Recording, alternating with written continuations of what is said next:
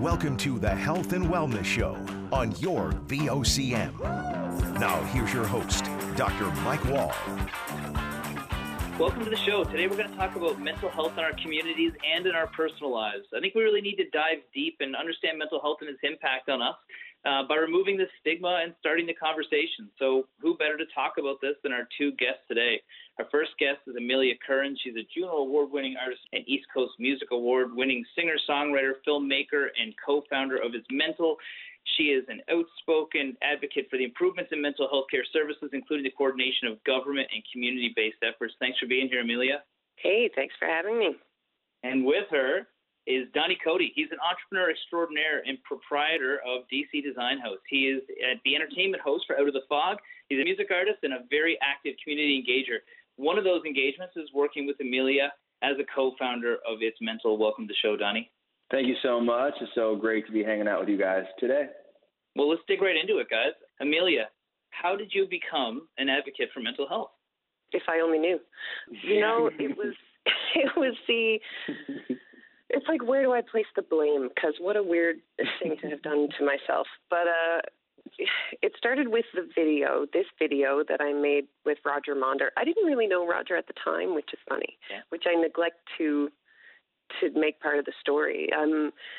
I reached out to Roger just knowing who he was in our arts community. So I had this idea, I want to do this thing. It was just from my mind and my heart.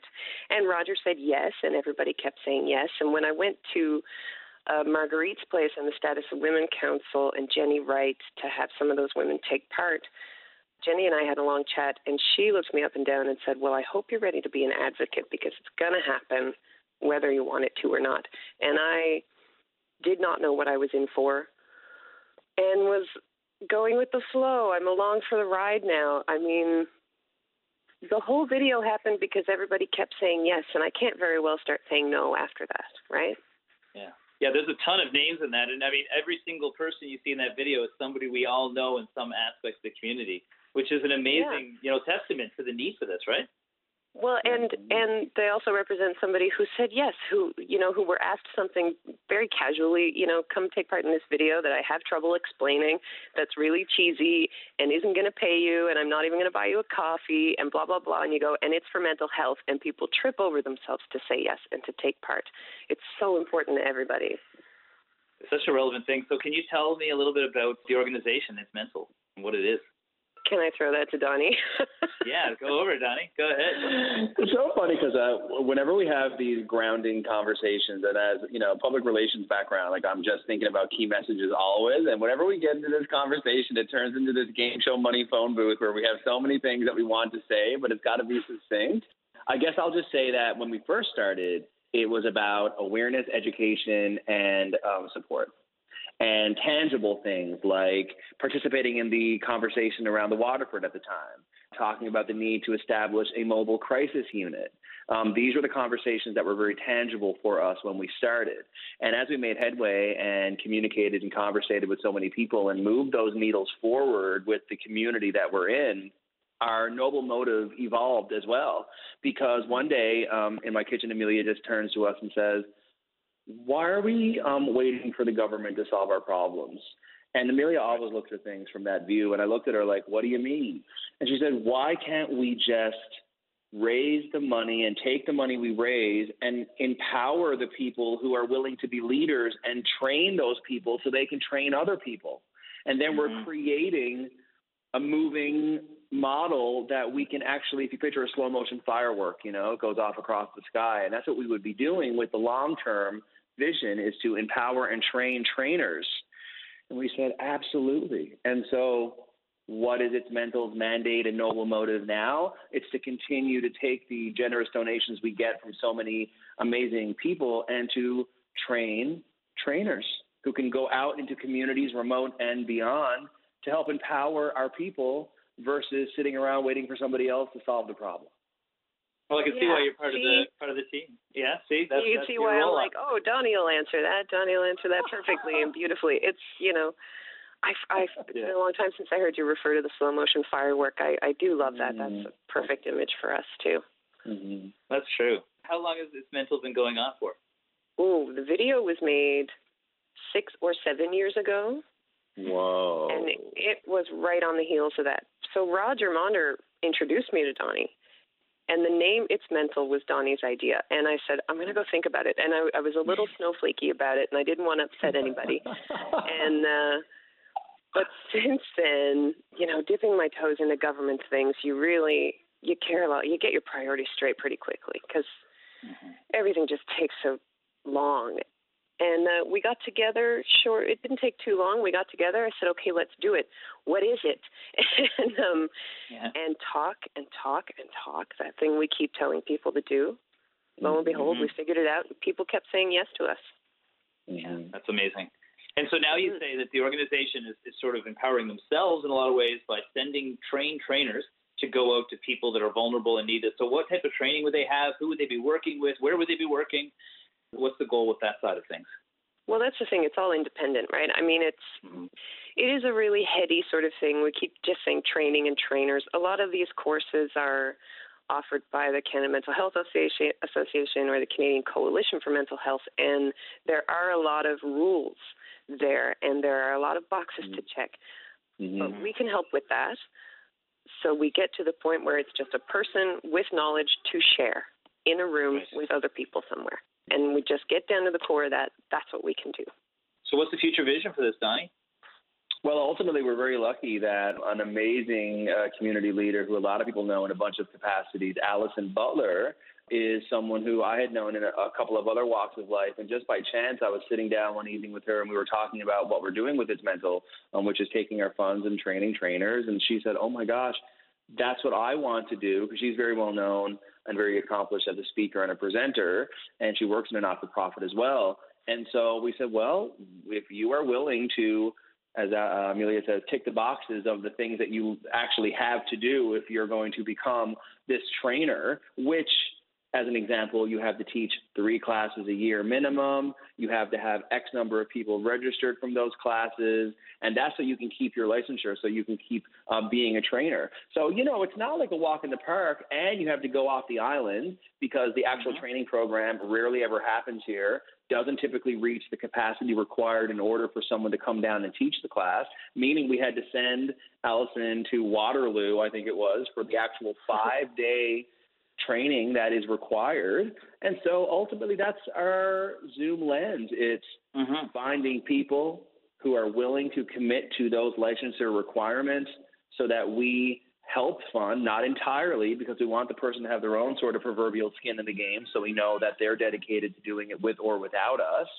And that's the piece that comes together. So the dream is for us to continue to, A, raise support and funds, and to find the people who are brave and amazing enough to take this training and to bring it on home, you know? That's great. So you're really just increasing a lot of education and bringing skill sets that might not have ever been in the area to the area by providing opportunities to people that are passionate. Yeah, absolutely. Right. And it's a humble noble motive. It's, do you want to help empower our people around the subjects of mental health realities? Yeah. Are you willing to do that, 3 times a year? Great. Let's talk. Yeah. That's perfect. Yeah. So it's a lot of individual motivation. You know, it's a lot of self-motivation for people. But again, I mean, in my dream of dreams, it would be a lot easier to gain this knowledge and this sort of license. I mean, you just heard Don-E describe it, and it's like, oh, we're jumping through a lot of hoops here. But that's okay. We can do that. We can jump through the hoops. We've got each other, and we can do that. Ideally, like I said, my dream of dreams, it's a lot simpler than that in the future. As an example, Mike, just to throw this extra ingredient into the pot in terms of the road to walk in order to get to that point of taking the training, you also have to have lived experience with mental health, which I found on the onset of that box, so to speak, the tick, to be quite interesting, because at that time when I first heard that, I didn't really acknowledge what I now know to be true, which I talk about a lot whenever the subject of mental health comes up, which is I personally am not a fan of the stigmatic words like disease, illness. I'm not really into that. I'm into mental health realities, because the truth is we all have mental health realities. And so that to me was interesting. I didn't feel like that requirement was appropriate until I really thought about it and recognized, of course, you have to have lived mental health realities, and we all do. So I think it was one of those things that I found to be a bit of a eureka moment. Yeah. Well, you know, sometimes would you rather go to war with somebody who fought a war or somebody who studied it in school, right? So, you know, the approach. Yeah, we're going to take our first break here, guys. I'm here with Amelia Curran and Don-E Coady, who are co-founders of It's Mental. We'll be right back after this break. The Health and Wellness Show will be right back on your VOCM. Now back to Dr. Mike Wall.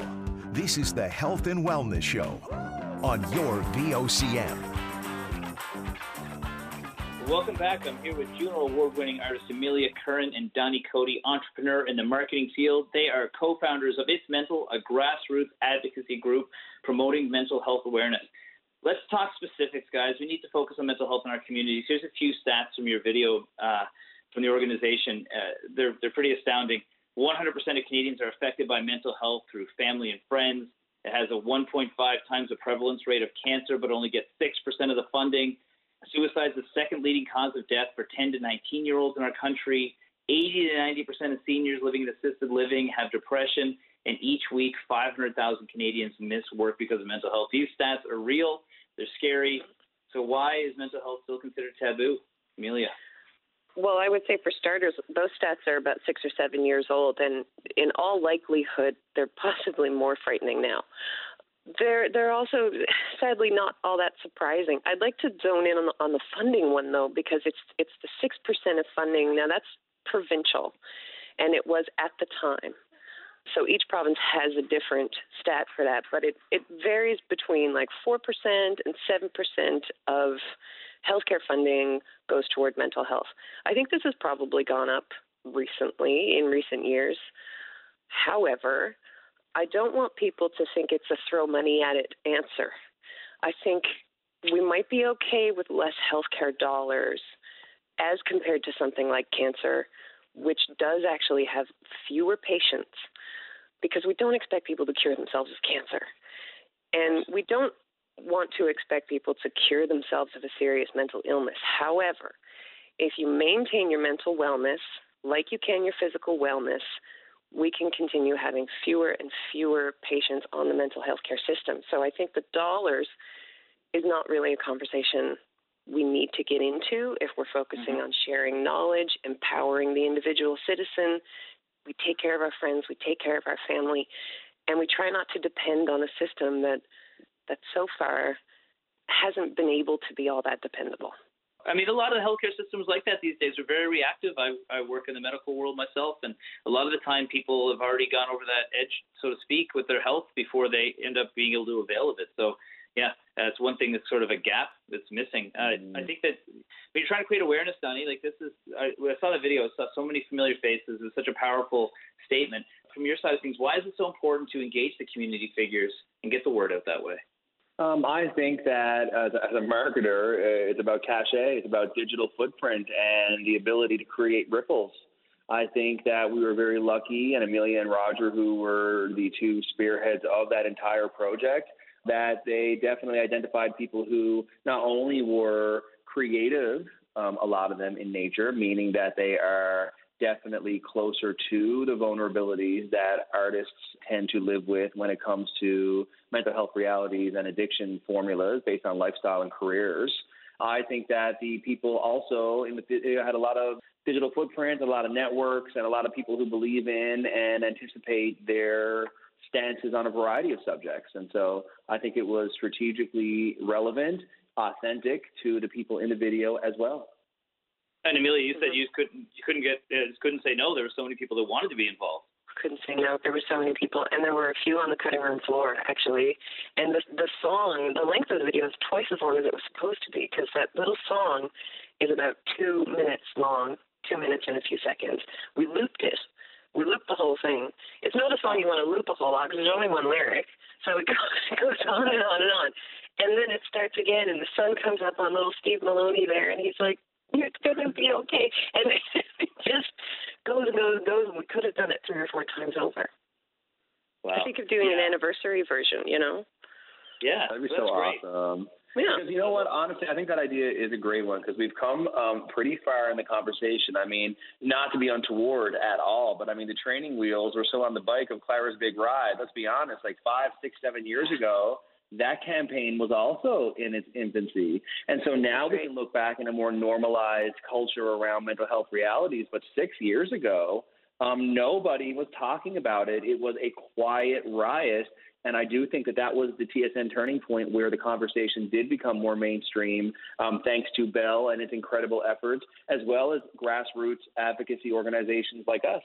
I do think also, I mean, 6 years ago, anyone who stood up and talked about their own story was automatically a hero, and now we've gotten used to that. We don't need to be creating these heroes. We need community heroes. We don't need viral video heroes right now. We need community heroes. We need you checking on your neighbors and not looking to social media for pats on the back about it. You've reached a tipping point for a lot of this stuff, and I think also there's a timeliness, especially with what's going on in the world right now. You know, the COVID-19 situation is really bringing mental health to the forefront for a lot of people. There are a ton of people struggling. Let's relate this to your guys' individual circumstances right now. Like, if I think about you, Amelia, you're a filmmaker, you're an artist, musician, you've been touring since I've known you, you're a mom. Like, how has your life changed as a result of the current circumstances? Tired. I'm tired and everything is pajamas. I mean, to be fair, I stopped touring a little while ago. Yeah. But this is so weird. Now, here in St. John's, we've got Snowmageddon, you know, so we got used to it a little. We got used to staying home and each having our looking out window. Rick Mercer called it a looking out window. I thought that was great. But the thing is that was a snowstorm, and this is global. And this changes everything, and there's no deadline, and it's very overwhelming, and we need to take this one thing at a time, not even one day at a time, like one thing at a time. You do breakfast, you don't worry about lunch. Do lunch, right. Don't even think about dinner. It's not dinner yet, you know what I mean? Do your supper. Try to sleep at night. These are the important things in your life right now. You know, we need to take back seats in a really big way, and a lot of people are not going to be happy with that. No, it's funny how you said pajamas. I'm wearing a cardigan sweater today, and I was on a video conference, and everybody assumed it was a bathrobe because that's normal attire these days. And they didn't mock it until the end of the conference call, and I was like, "You thought I was wearing a bathrobe all day?" So these are my daytime pajamas. And I think you're right. I think it's about taking things moment by moment because things seem to change. Like, you know, like I was going to take a trip and within 48 hours, we weren't allowed to leave the country. And so, you know, that changed. What about you, DC? You're an entrepreneur. You know, you are famous for socially bopping around the city, being at every event and knowing everybody around. What is your experience with all this? Well, I like to start by saying that I like good times. So I'll just put that in a bow. I like being on the G. So not being able to be around my friends is a problem. Yeah. And I spend a lot of time alone right now, and I find that to be a shock to my system. And I, as an artist, am used to living with a level of uncertainty and fluidity and expecting dynamic times, and entrepreneurialism is very well suited to those exact mental health reality triggers, which is not knowing, you know, where tomorrow is coming from per se.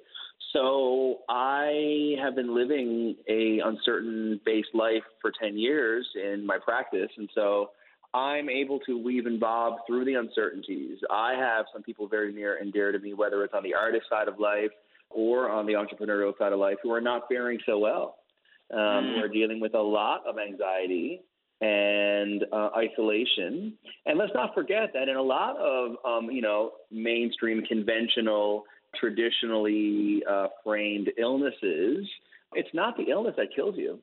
It's the isolation and the feeling of separation that actually contributes most heavily to the negativity that happens with any illness.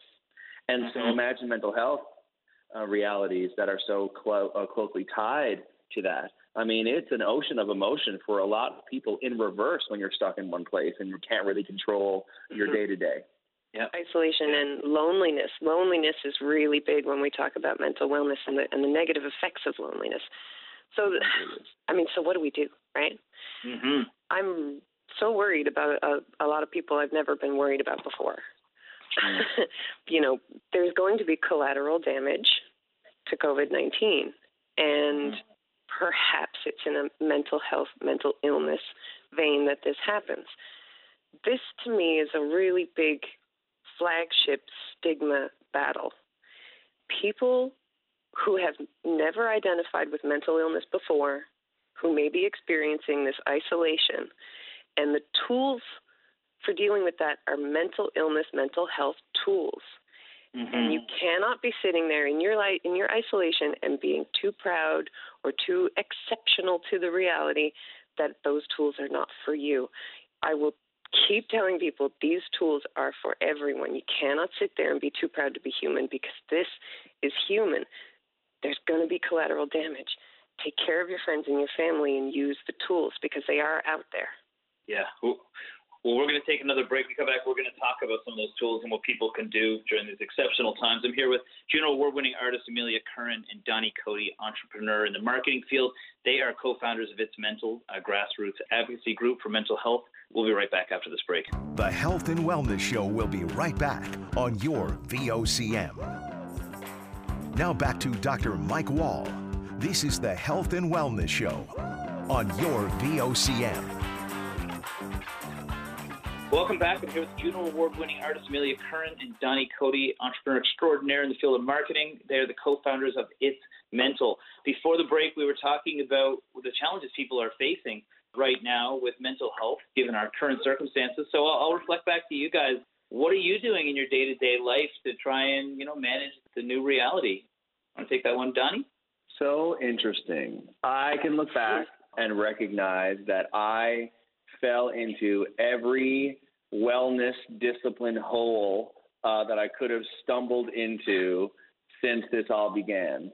My gym closed, 6:45 every morning. I'm on the floor. That's my wellness moment, my therapy time, my time to get mentally strong and physically strong, which work well together in day-to-day hustling life. So that immediately went out the window, okay? And then all of a sudden there's nowhere to go and no one to see. So I'm back in storm chip land in some weird time warp moment. And I really fell away from the compassionate view of reaching out to everyone around me to make sure everyone was okay. I automatically recoiled into this isolation, lonely moment. And I was there for a couple of weeks. I'm like, you know, from our friendship life that, you know, I feel like I even had to reach out to everyone and be like, guys, I'm so sorry. I actually slipped into, you know, the black hole of what's happening instead of leaning into my relationships and my wellness practices. So now I'm back to walking outside because I can do that, doing it at a distance, obviously. And I'm back into watching what I'm eating, which has a major impact on my mental well-being and my emotional well-being. Like being hangry is one thing, but being full of foods that have no vitamins or minerals is quite another. And a lot of us aren't woke to the true reality of that, which is why your show is so important because you're helping us understand the various lenses of what wellness truly is. It's not just what you see. So I can say that personally speaking, I am getting back on my proverbial horse of wellness discipline, and I am also encouraging people around me to do the same. And I'm very lucky to have so many amazing people around me that had been encouraging me to do the same. So that's my moment. That's great. Amelia, how are you? That's great. You know, I have a 2-year-old, so my life is really, really, really weird. In a way, I'm very lucky because she has such a routine, and routine is so good for her. And then just by proxy, my life is so routine, and that is keeping me centered. It's having that routine, being tired enough to go to bed pretty early, you know, having meals at the right times and that sort of thing. But it's also, I mean, you know, when I was on tour, which is, maybe that's a weird thing to refer to. I mean, you're on tour and you're surrounded by people, but isolation was a really big thing for touring musicians, and you'll see music panels talking about that a lot. Isolation on tour, because everywhere you go, you're the life of the party, but the people don't realize that you were also the life of the party the night before and the night before, and then the party's over, and then you're literally all alone and tired and wondering if you're okay and looking for validation. It's just It just, oh, it's just yucky. But there's some toddler language for you. It's yucky. But my point is, the PG show when here. When I was on tour with the band, we'd be 5-6 weeks on the road, away from our families and our, you know, and our other friends. And we would once a week we would have date night, where we would go out to a restaurant where we would tip well and have a nice wine and eat off real plates, which sometimes was the highlight, because so much, you know, sitting down, eating off a real plate, these were the normal life things that we would miss when we were on tour, and they became so important to remember. So there's things like that that you're missing now. A couple days ago, just for kicks, I put on lipstick, and, which is silly. I'm not a very makeup person. I put on lipstick traditionally, one, if I'm having a photo shoot, two, if I had to talk to D.B. Cooper. So that was it for me in lipstick. So, but a couple days ago, I put lipstick on. I was like, what the hell? People are cutting their bangs. People are dyeing their hair. Hairdressers are mortified, but they're going to have a lot of work. Yeah. Fixing a lot of stuff. These small things. And we're making jokes that everything is pajamas and you know, daytime bathrobes and nighttime bathrobes. And the thing is, you know, sometimes you just got to dress up. You just got to act as though it's Friday Night Girls, and you can't go for a ride on the Metro bus, but you can, you know, anything you can do, these tiny things. It sounds so silly. The other thing you'll notice is a lot of mental wellness advice is super cheesy and really nerdy. And again, are you really going to be too good for that? It's okay. You know? Yeah. Yeah. Go ahead, Donnie. I was going to ask, but can we invite the guys over for some deviled eggs? No, you can't. You can't. You gotta just. But we can have. You're right. We can. It's funny how things adapt, though, because like, you know, my own workout regime too. Obviously, I've been in physical fitness my whole life. I literally got on FaceTime this morning with my workout partner at 6:00 in the morning and did our workout like we normally would. And it, for a second, it was like, oh, hey man, what's going on? It was normal. And I was like, weird that this is normal, because we're in the groove now with all that stuff. And I mean, last time I talked to you, Donnie, we were all on Messenger or something like that, putting stupid filters on our face and laughing as hard as we've laughed in a long time. But like, you know, I think that's the kind of information I think people need to know, is that it's okay to be a bit strange right now, because these are strange times. But the ultimate thing is that we got to maintain that humor, which makes us who we are as Newfoundlanders, right? So hearing that we're all a little bit doing strange things is probably a good thing for a lot of people. And that's the big thing, is if you guys were to give any advice to people that were listening, like, there's an opportunity here to look at some of those well-roundedness aspects. Like, I think that a lot of people in the traditional wellness field that have been fit all of a sudden are realizing that doesn't really help them when they're by themselves. What would you guys encourage people to do now that they have this chance to slow down? I would start. I'll say, to quote, you know, some pop lyrics, turn and face the strange, people. Like, let's stop with the professional manicured sheens that we like to be so guarded over when it comes to the posts on the social media channels. And I think that what we're seeing from a lot of people is vulnerability. And we're seeing a lot of people show up as their true unnerved selves versus the poised picture of ourselves that we typically try to show everybody from day to day. I find that to be one of the most refreshing things that I'm seeing during this pandemic, this moment we're going through, is people are dropping the aesthetic and leaning into the honesty of how they are feeling and wearing that and owning that. And I think that's a refreshing, humble, brave way for us all to evolve. Yeah. Yeah. And Amelia, want to add to that? Yeah, I mean, it's along the same lines of, I love turn and face the strange. It's the other thing is that this is us. This is us all along, right? Like, nobody is that poised, even D.B. Cooper. You know, who I love. Actually, she may be. She may be that poised. Her and Meryl Streep, I don't know. But the thing is, nobody's perfect. Nobody's that normal. This is hard. The reality is that this is hard. Nobody's good at this. Nobody's done this before. You know what I mean? But actually, you know who's lived like this before is people who suffer mental illnesses. You go to the grocery store now and everybody looks worried. And I can't help but thinking that there were many years of my life when I was always that scared going to the grocery store. And I was always that scared leaving my house and being around people. And it wasn't because of the pandemic. So what I would offer is that you can, while nobody's good at this, and this is strange for everybody, you can reach out to people who know how to deal with fear, and that it's okay to be afraid. And you can reach out to people who understand what that's like. And really, I got to say, and I posted this on Facebook a couple of days ago, which is weird because I only post on Facebook 3 times a year. I'm like, but you didn't we are all still fighting stigma when this is over. I don't know what I'm going to do with you. Like, right. I don't know how else to help people understand that stigma is just not helping anyone. Somebody dropped off something the other day at the end of my driveway who's been a lifelong friend of mine, and I waved from a distance, terrified to go near my friend that I would have given a hug to a million times over.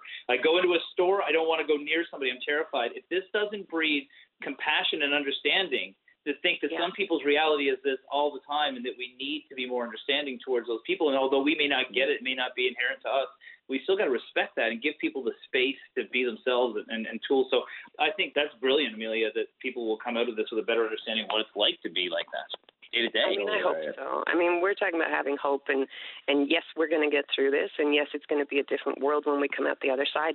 I want to see everyone on the other side of this. Yeah. I don't want there to be collateral damage. We're going to hug. I hate hugs. I can't wait to hug somebody. You know, we're going to have a talk about this. You know, we have to now. It's so important. That's great. We're going to jump to break, guys. I love this conversation. I'm here with Juno Award-winning artist Amelia Curran and Don-E Coady, entrepreneur in the marketing field. They're co-founders of It's Mental. We'll be right back after this break. The Health and Wellness Show will be right back on your VOCM. Now back to Dr. Mike Wall. This is the Health and Wellness Show on your VOCM. Welcome back. We're here with Juno Award-winning artist Amelia Curran and Don-E Coady, owner of DC Design House. They are co-founders of It's Mental. Guys, let's talk music. This is your world. I personally have always found music transformative. It's a place I can find comfort. I'll tell you a story. First time I ever met you, Amelia, we were over at Don-E's house, and I remember the guitar was going around. It was a typical Newfoundland theme where people, they're like, oh, I don't play guitar, and everybody playing the guitar could play something. And then finally they, you know, I was like, I actually literally apparently can actually play guitar. And then finally we convinced you to sing us one little goodnight song before we all turned into the night. And, you know, it changed the mood of the environment of everybody. Everybody just kind of wound down. And it was great. Like, can you tell me about the medicinal value and, like, the value of the music can bring solace to people during, you know, stressful times? It's no newsflash to anyone that music is good for you, you know, and everybody loves music. And that healing power of music is so very real. And it doesn't mean playing music. It doesn't mean writing your own songs. It doesn't have to mean any of that. Not that you couldn't. I mean, really, you can get a degree in songwriting, but I don't know why you would. The thing is, music is good for you. Anyway, every evening here, me and the toddler have a dance party to whatever is on the radio or whatever, you know, Motown collection I've got going on. We have a dance party every evening. Sometimes I don't want to. Sometimes she doesn't want to. We do it anyway, and we certainly feel better for it. This is the power of music, right? Music is putting that in our lives. And I would suggest dance parties in your home, even by yourself. All this dance like nobody's watching, you know, from however long ago, that's real now. This is that moment. This is that moment for you to dance like nobody's watching, and I think you should do it every day. It's really good for you. And like they say in many recovery rooms, it's the moments when you really don't want to do it that it's the most important for you to do it. And that means go outside for a walk when you least want to, and have a little boogie in your kitchen when you least want to, and that is really healing. I got more into dance and physical activity there than music. I just got pretty excited for our upcoming dance party. No, that's great. No, it's funny. I've been reliving vacations. Whenever I go on vacation, I have a soundtrack for that vacation. I always pick an album that I want to listen to during that trip, and I've visited some of those memories because that's what music can do to bring you back. Now, Don-E, you're a perfect example of music. You work 80 hours a week at your job, I think, probably, or if it's even possible. And then on your spare time, you do events where you throw rock concerts for foundations like It's Mental, or you record an album just for fun. So obviously music has no big deal. You know, there must be some benefit to it for you. What's your perspective on that? First, I'll say I find the concept of work as it pertains to my vocation, hobby, obsession to be an interesting one because I don't have a laptop. I have an art machine. You know what I mean? Nice. And I'm honest. And I'm writing and I'm designing and I'm recording and I am the luckiest person alive because I get to do what I love to do with people I love who value what I do. And so I'll work 120 hours a week because guess what? It's not work. You know? Yeah. And yet it does come with burnout and those related emotional moments that happen when you're pounding away at anything for a long period of time and not taking those wellness breaks, no matter what it is. The obsession with anything is unhealthy. And I've definitely, as a lot of my friends and family know, have had my own reality around the subject of being potentially needing to have a moment away from my doing and my art because it truly is my day and my night and in my dreams, you know. So I'm not one to talk about balance. So I'm not one to give advice per se. I do think though that back to what you were saying about music and how important it is for us all. I think it's critical. My friend can't sing. She can't play an instrument. She can't write a rhyme, but she can play me in stereo. And when she said it to me, I laughed. I play that one too. That's the funniest thing I've ever heard. You know. That's great. Yeah, I know. You know, and I'm gonna clarify that statement, Don-E, because you are balanced. You just work really hard because you do balance job and music and friends and other and community involvement as good as anybody. So I'm gonna not let you throw yourself into that unbalanced life. And you take care of your fitness, which something is not easy to do for people. You have any stories or any examples of like when you've seen music be transformative for people for their mental health? Like an example. Yes. No? Go for it. So many. Every time you see someone entranced by a performance they're watching, when you see someone shed a tear at the song they're hearing, when you see someone read or recite a line of a famous song and you see the connection and feel the connection in their voice, that's music. That's, to me, powerful. What about you, Amelia? Music, yeah. I mean, music will, I think we've all seen music can really, oh, gosh, I mean, it can really play waves with your physiology. It's, you know, it's so exciting. It's such a powerful thing. The creative outlet I didn't touch on in terms of, you know, I was saying, and she plays a mean stereo, which I'm going to remember for the rest of my life. But having a creative outlet in times like these, we've got the isolation, we've got the loneliness, we've got the worry, which is all very real and very human. Having some kind of creative outlet, not necessarily music, maybe it's visual art, maybe it's writing, even just keeping a journal, writing a letter to somebody else, anything at all. I think that's really important. That's your inner voice coming out, and God knows our inner voices are really, really worried right now, and that's a dialogue that you're having with yourself that can do a lot of damage if you're not keeping it in check, and a way to help yourself out, do yourself a favor tomorrow, find yourself some kind of creative outlet. There are millions of ideas if you need them. Well, I've got a new online course. I'm learning about a couple things I've always wanted to learn about when I got a chance, and it's an opportunity. One thing I think is really interesting when it comes to music is it's so ingrained in our culture. Actually, Alan Hocko told me this one time. He said, it's very rare that you can see a monument to the church that's actually smaller and lower down in the hill than the monument to the arts that we have in St. John's, which is the Rooms, right? And so, you know, there's very few places with a cathedral where the cathedral is overshadowed by the arts. And so I feel... Yeah, and one of the things I've seen a lot of, it's true, though. It's very, and, you know, somebody from the arts community observing that.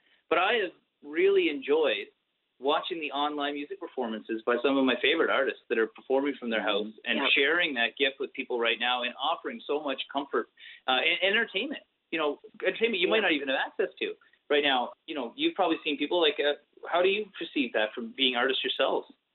I mean, I would say, you know, it's a way of reaching out, and it's almost a way of providing, and it's a way of making sure that your people are okay. You know, sometimes your audiences are your family, and certainly in Newfoundland, that is that is a very real thing.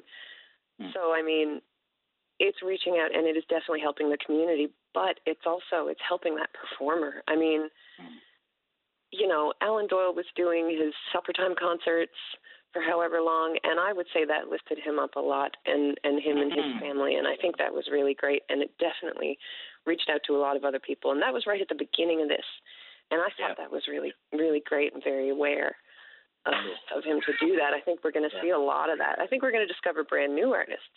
You know, there was that young woman, where was she, who wrote that blues song, the COVID-19 blues, or the quarantine blues. She was so good.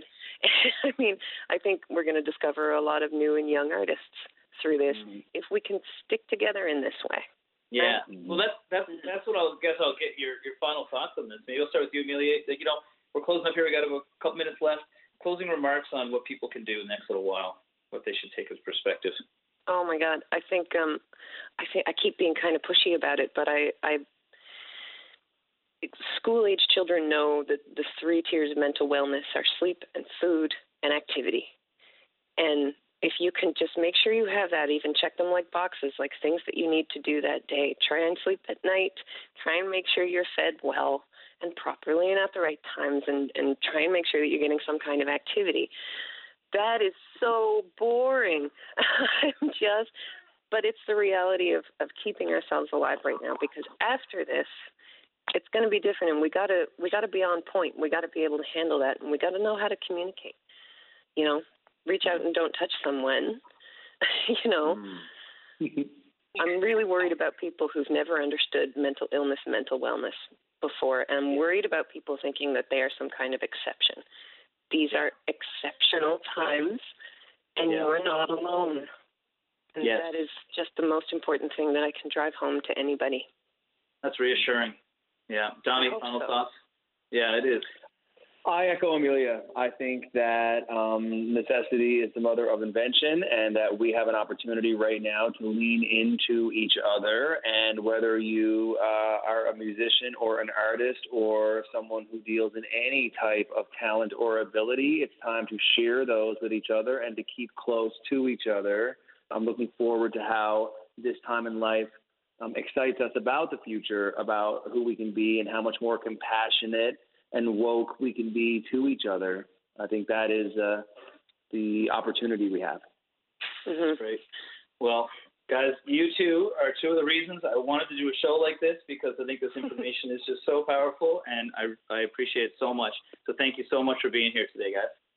Thank you. Thank you for having this show, and keep talking about it. I will. Okay. Well, guys, that's today's show. We were here with Juno Award-winning artist Amelia Curran and Don-E Coady from DC Design House. They are co-founders of It's Mental, a grassroots advocacy group for mental health.